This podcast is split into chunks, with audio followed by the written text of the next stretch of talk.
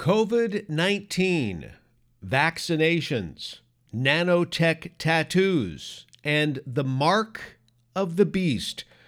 Welcome, everyone, to this special edition of Hidden Headlines. I'm Brian Sussman.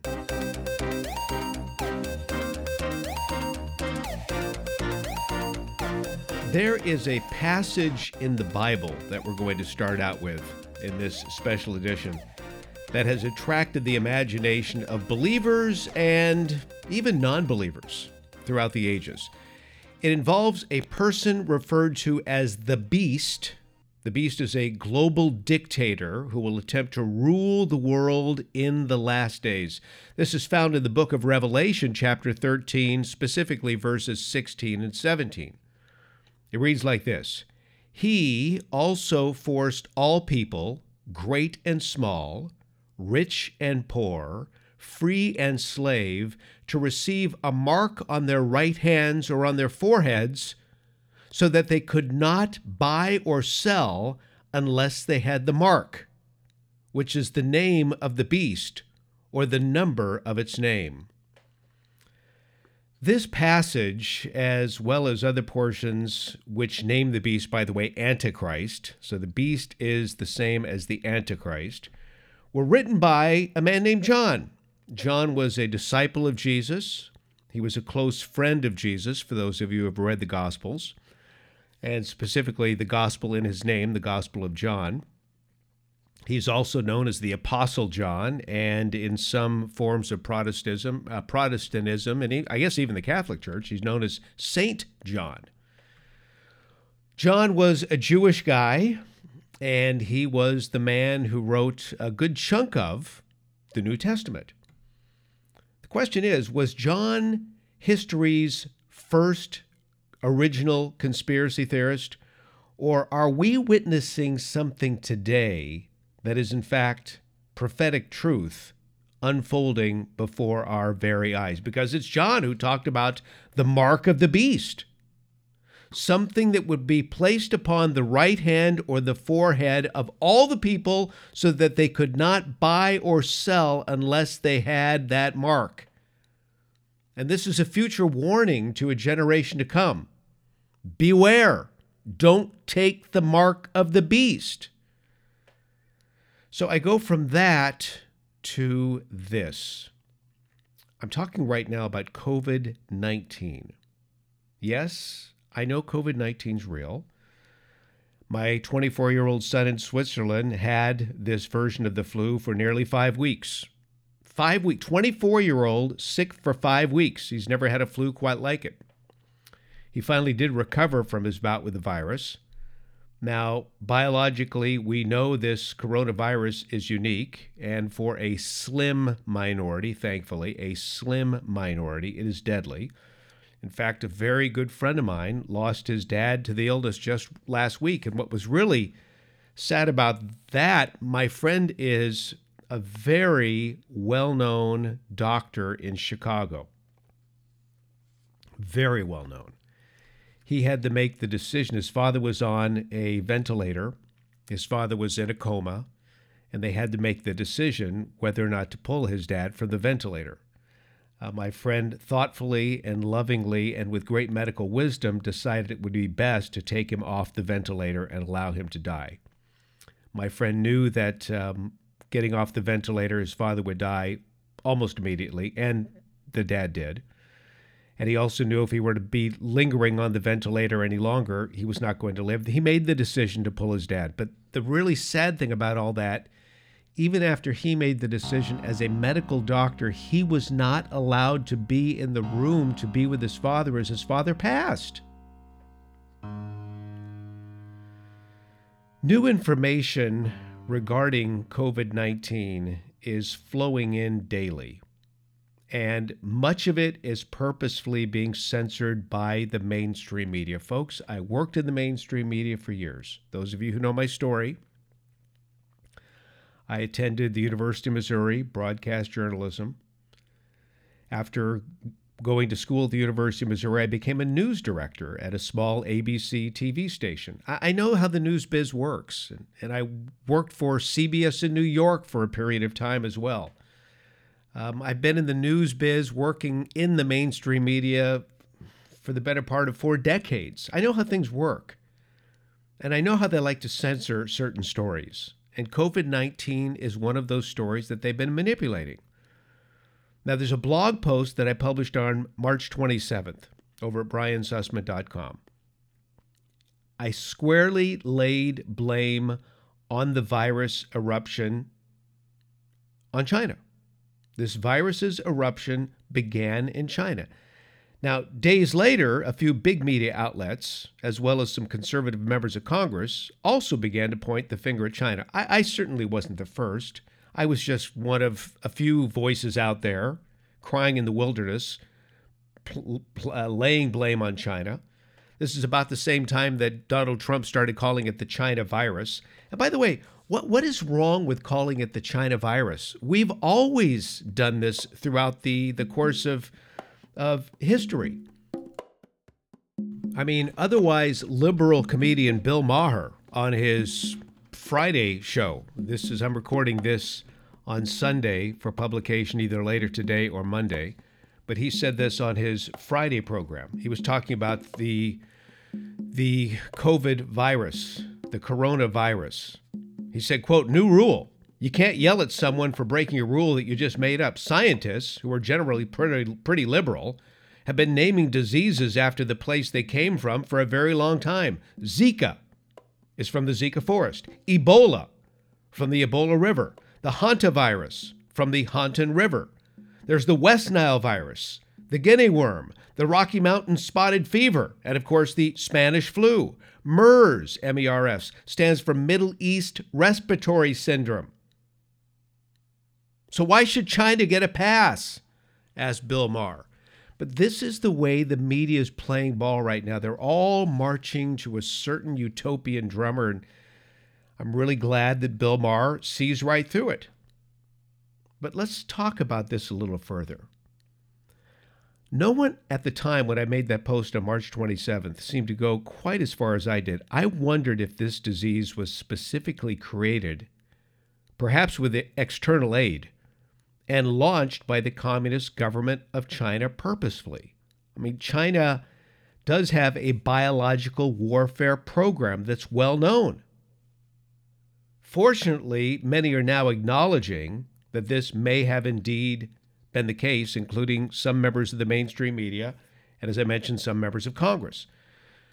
Now, since that post in late March, we've all witnessed the astounding ways in which society has observantly stepped in line with the mandates made by the various government mechanisms worldwide. It's now way more than face masks and social distancing. And some of these new mandates and regulations are, come on, quite frankly, just plain senseless. For example, I live near a very broad half mile long public beach in California.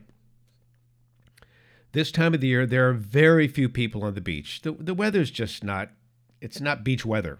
Very few people on the beach. And, and I would, and this is the case in most beaches in Northern California. But even if there were 500 people on this beach, which by the way would be pushing it even in summer, even with 500 people, the beach is so expansive that social distancing would just be the norm. However, this beach, like all of them in this region, and I think all of them in the state, is closed to people. It's now being patrolled by armed state park officers who are driving up and down the sand in these massive Ford 250 pickup trucks. Anyone found on the beach will be ticketed with a hefty fine. I believe it's up to $1,000. Meantime, just south of us, there's a narrow beach adjacent a steep cliff that's accessible only by stairs. It's also a super popular surf spot. Now, due to the coronavirus, all the stairways are taped off with yellow tape, and those beaches are closed to the public. No surfing allowed. However, the sidewalk that leads to the stairs and rims the edge of the cliff is busy with walkers, runners, skateboarders, bicyclists. Now, everyone, for the most part, seems to be keeping their distance from one another, except for those who are couples and families. So I'm just asking this question How long before the government outlaws the sidewalks? And if, when they do, guess what? I think everyone's just going to go along with the program. So, this leads me to some statistics that I tried to post on Facebook. This was really interesting. I tried to post this three times, and it was taken down immediately by Facebook each and every time. I finally came up with a very uh, bland, benign version of the post. But what I initially said was this This year, 2020, 1.3 million people have died from cigarette smoking. Nearly 500,000 have died from HIV/AIDS. The coronavirus has killed 108,000 people this year. Why aren't the governments tackling cigarette deaths with the same vigor as COVID 19? And why aren't they clamping down on the spread of HIV? Perhaps it's because fighting cancer and AIDS, remember there is no cure for these diseases, is a big business that employs many thousands and requires drugs that make pharmaceutical companies and their investors lots of money. And then there are the 11 million babies who have been aborted worldwide this year. That's right, aborted worldwide this year, a figure that delights the anti population zealots. Is there something more sinister at work? I asked. Well, since that post, again, I put up a benign version of that uh, because I couldn't post the real thing. And I've updated all those numbers for you in this particular podcast just to make them more relevant. But since that post, I've been thinking about the very many influential people in this world who believe there are too many humans on the planet. In fact, I woke up two mornings ago with this rattling around in my brain, and I've been working on this ever since.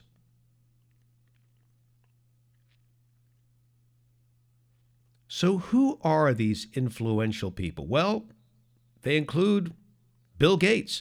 Bill Gates, for example, hosts regular gatherings to discuss the issue of too many people on planet Earth. He's one of these prominent persuaders that sees the bulk of humanity as nothing more than peons, peons who are incapable of making proper decisions that will benefit the whole. As such, people like Bill Gates, desire to reduce the number of people on the planet for easier control and management, management of the masses. Now, all you have to do is read the literature of those who have espoused such views in the past.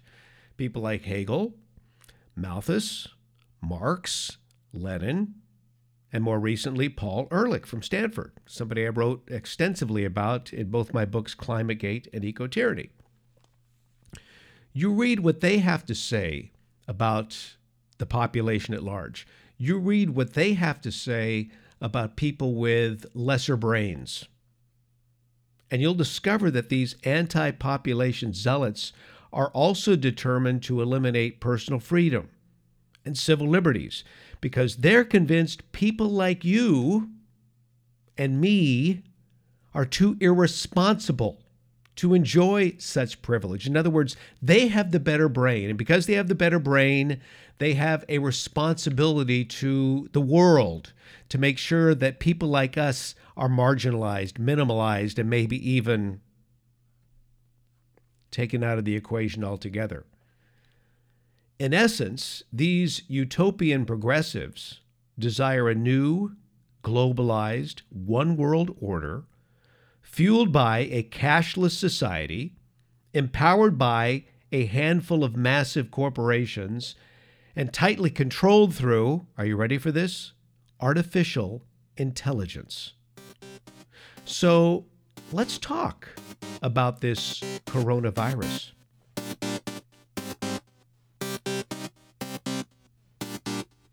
Bill Gates has been warning about a global pandemic for years, and his solution to the current crisis is developing a COVID 19 vaccine and then mandating its insertion into the entire human population. But wait, but wait, there's more. In September 2019, so this is just a few months before the COVID 19 first appeared in China, this was at a summit held in New York City. A, it was a summit known as ID 2020. ID as an identification, ID 2020, sponsored in parts by in part by Gates. It was a new project announcing the exploration of multiple biometric identification technologies for infants. I'm actually reading from the program. Exploration of multiple biometric identification technologies for infants based on, quote, infant immunization. Now, the goal is to eventually have every person on the planet identifiable through a unique digital implant that could be updated with personal data over the course of one's life. Now, I'm not, I'm not making this up.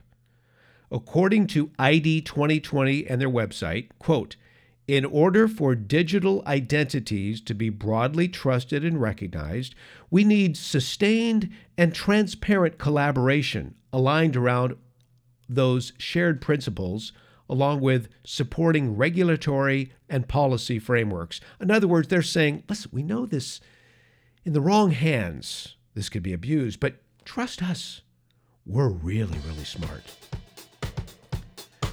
Now, for anyone who may be wondering what broadly trusted and recognized might look like, researchers at the Massachusetts Institute, of Technology, MIT, have developed what is essentially a high tech tattoo. This is all for real. They've developed a high tech tattoo consisting of an invisible dye that has the ability to store data under the skin via nanotechnology. Now, this unique mark would be delivered together with a vaccine, most likely administered by Gavi, G A V I. That's the Global Vaccine Agency, that, by the way, also falls under the umbrella of the Bill and Melinda Gates Foundation. Here's the quote from MIT News The researchers showed that their new dye, which consists of nanocrystals called quantum dots, emits near infrared light that can be detected by specially equipped smartphones. And again, it's interesting to note that this study at MIT was funded by the Gates Foundation.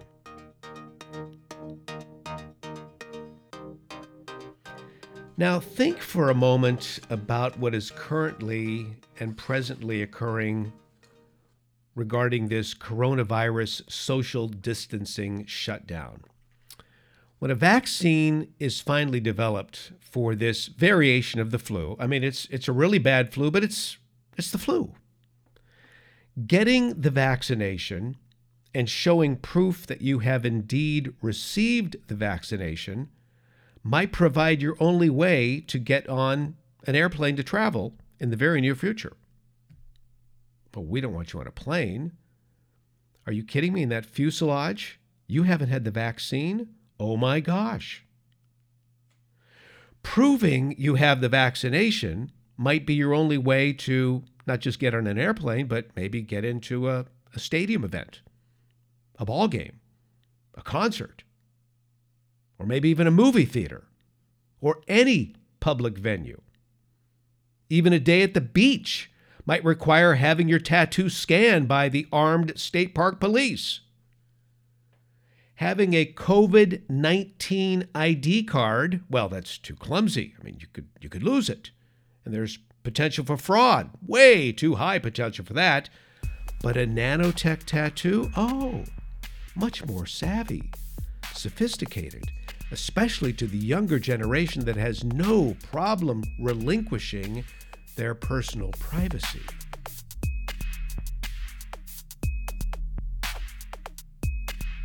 So now let's go back to Mr. Bill Gates. This is just a couple weeks ago. He was interviewed on CBS This Morning. Interestingly, a show that employed me from I think about 19 probably 87 to 1992. I was a regular on the CBS Morning Show, uh, broadcast nationally from New York City. CBS's Anthony Mason was interviewing Bill Gates, and he asked Gates when we would be able to safely, quote unquote, open up the country for business again as usual. What does opening up look like? Gates asked rhetorically. What does it look like? Which activities? I'll, I'll, I'll, use. I'll give the entire quote here.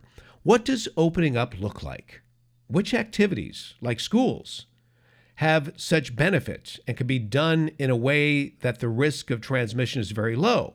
And which activities, like mass gatherings, maybe in a certain sense, are more optional?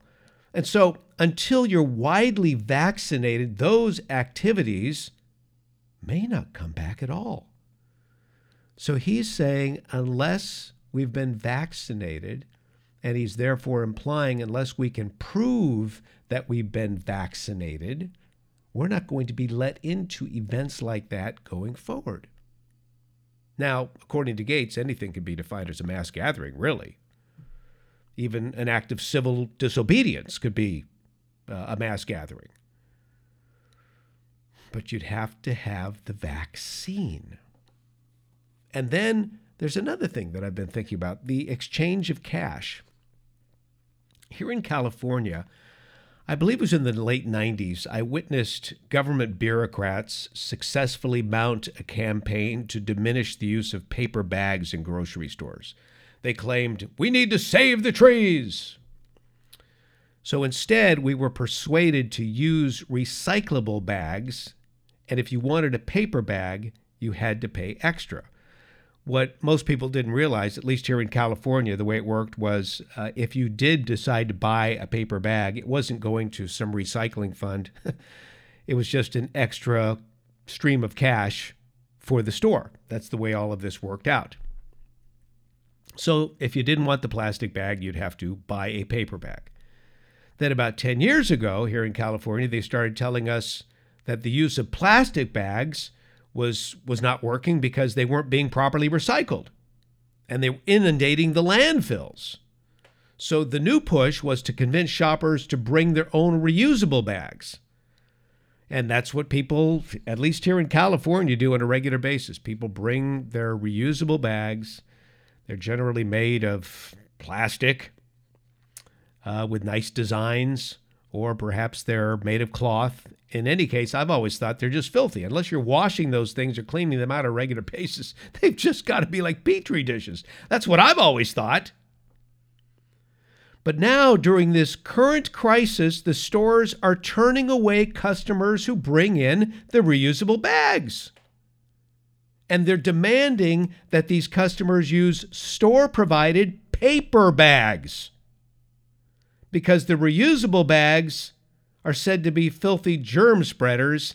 And the plastic bags, the recyclable bags that they've been trying to get us to use or demanding we use all this time, are also germ spreaders. Now they want you to use paper. So I ask this question If reusable shopping bags are so dangerous, what about reusable coins and paper currency? Hence the coming requisite for a high tech tattoo, complete with the balance in your bank account in order to buy and sell. And I can hear the utopians now. Well, it'll stop counterfeiting, money laundering, other financial crimes. Of course, this is what we want. So you'll have this nanotech tattoo, complete with information regarding all your vaccinations, your health history at large, I'm sure, your bank account, probably, of course, in the name of diversity, your ethnicity. I guess it would have the sex you were born with, but if you decided to change that, that could be updated as well. My guess is there'll probably something about your religion in there as well and your personal beliefs. And oh my goodness, well, of course, to vote, you're going to need one of these tattoos, so we'll know your party affiliation and your political beliefs as well. Sound overblown? Well, let's go to March 24th. Bill Gates was interviewed by Chris Anderson. Chris is the curator of the nonprofit that conducts the popular TED Talks. TED Talks.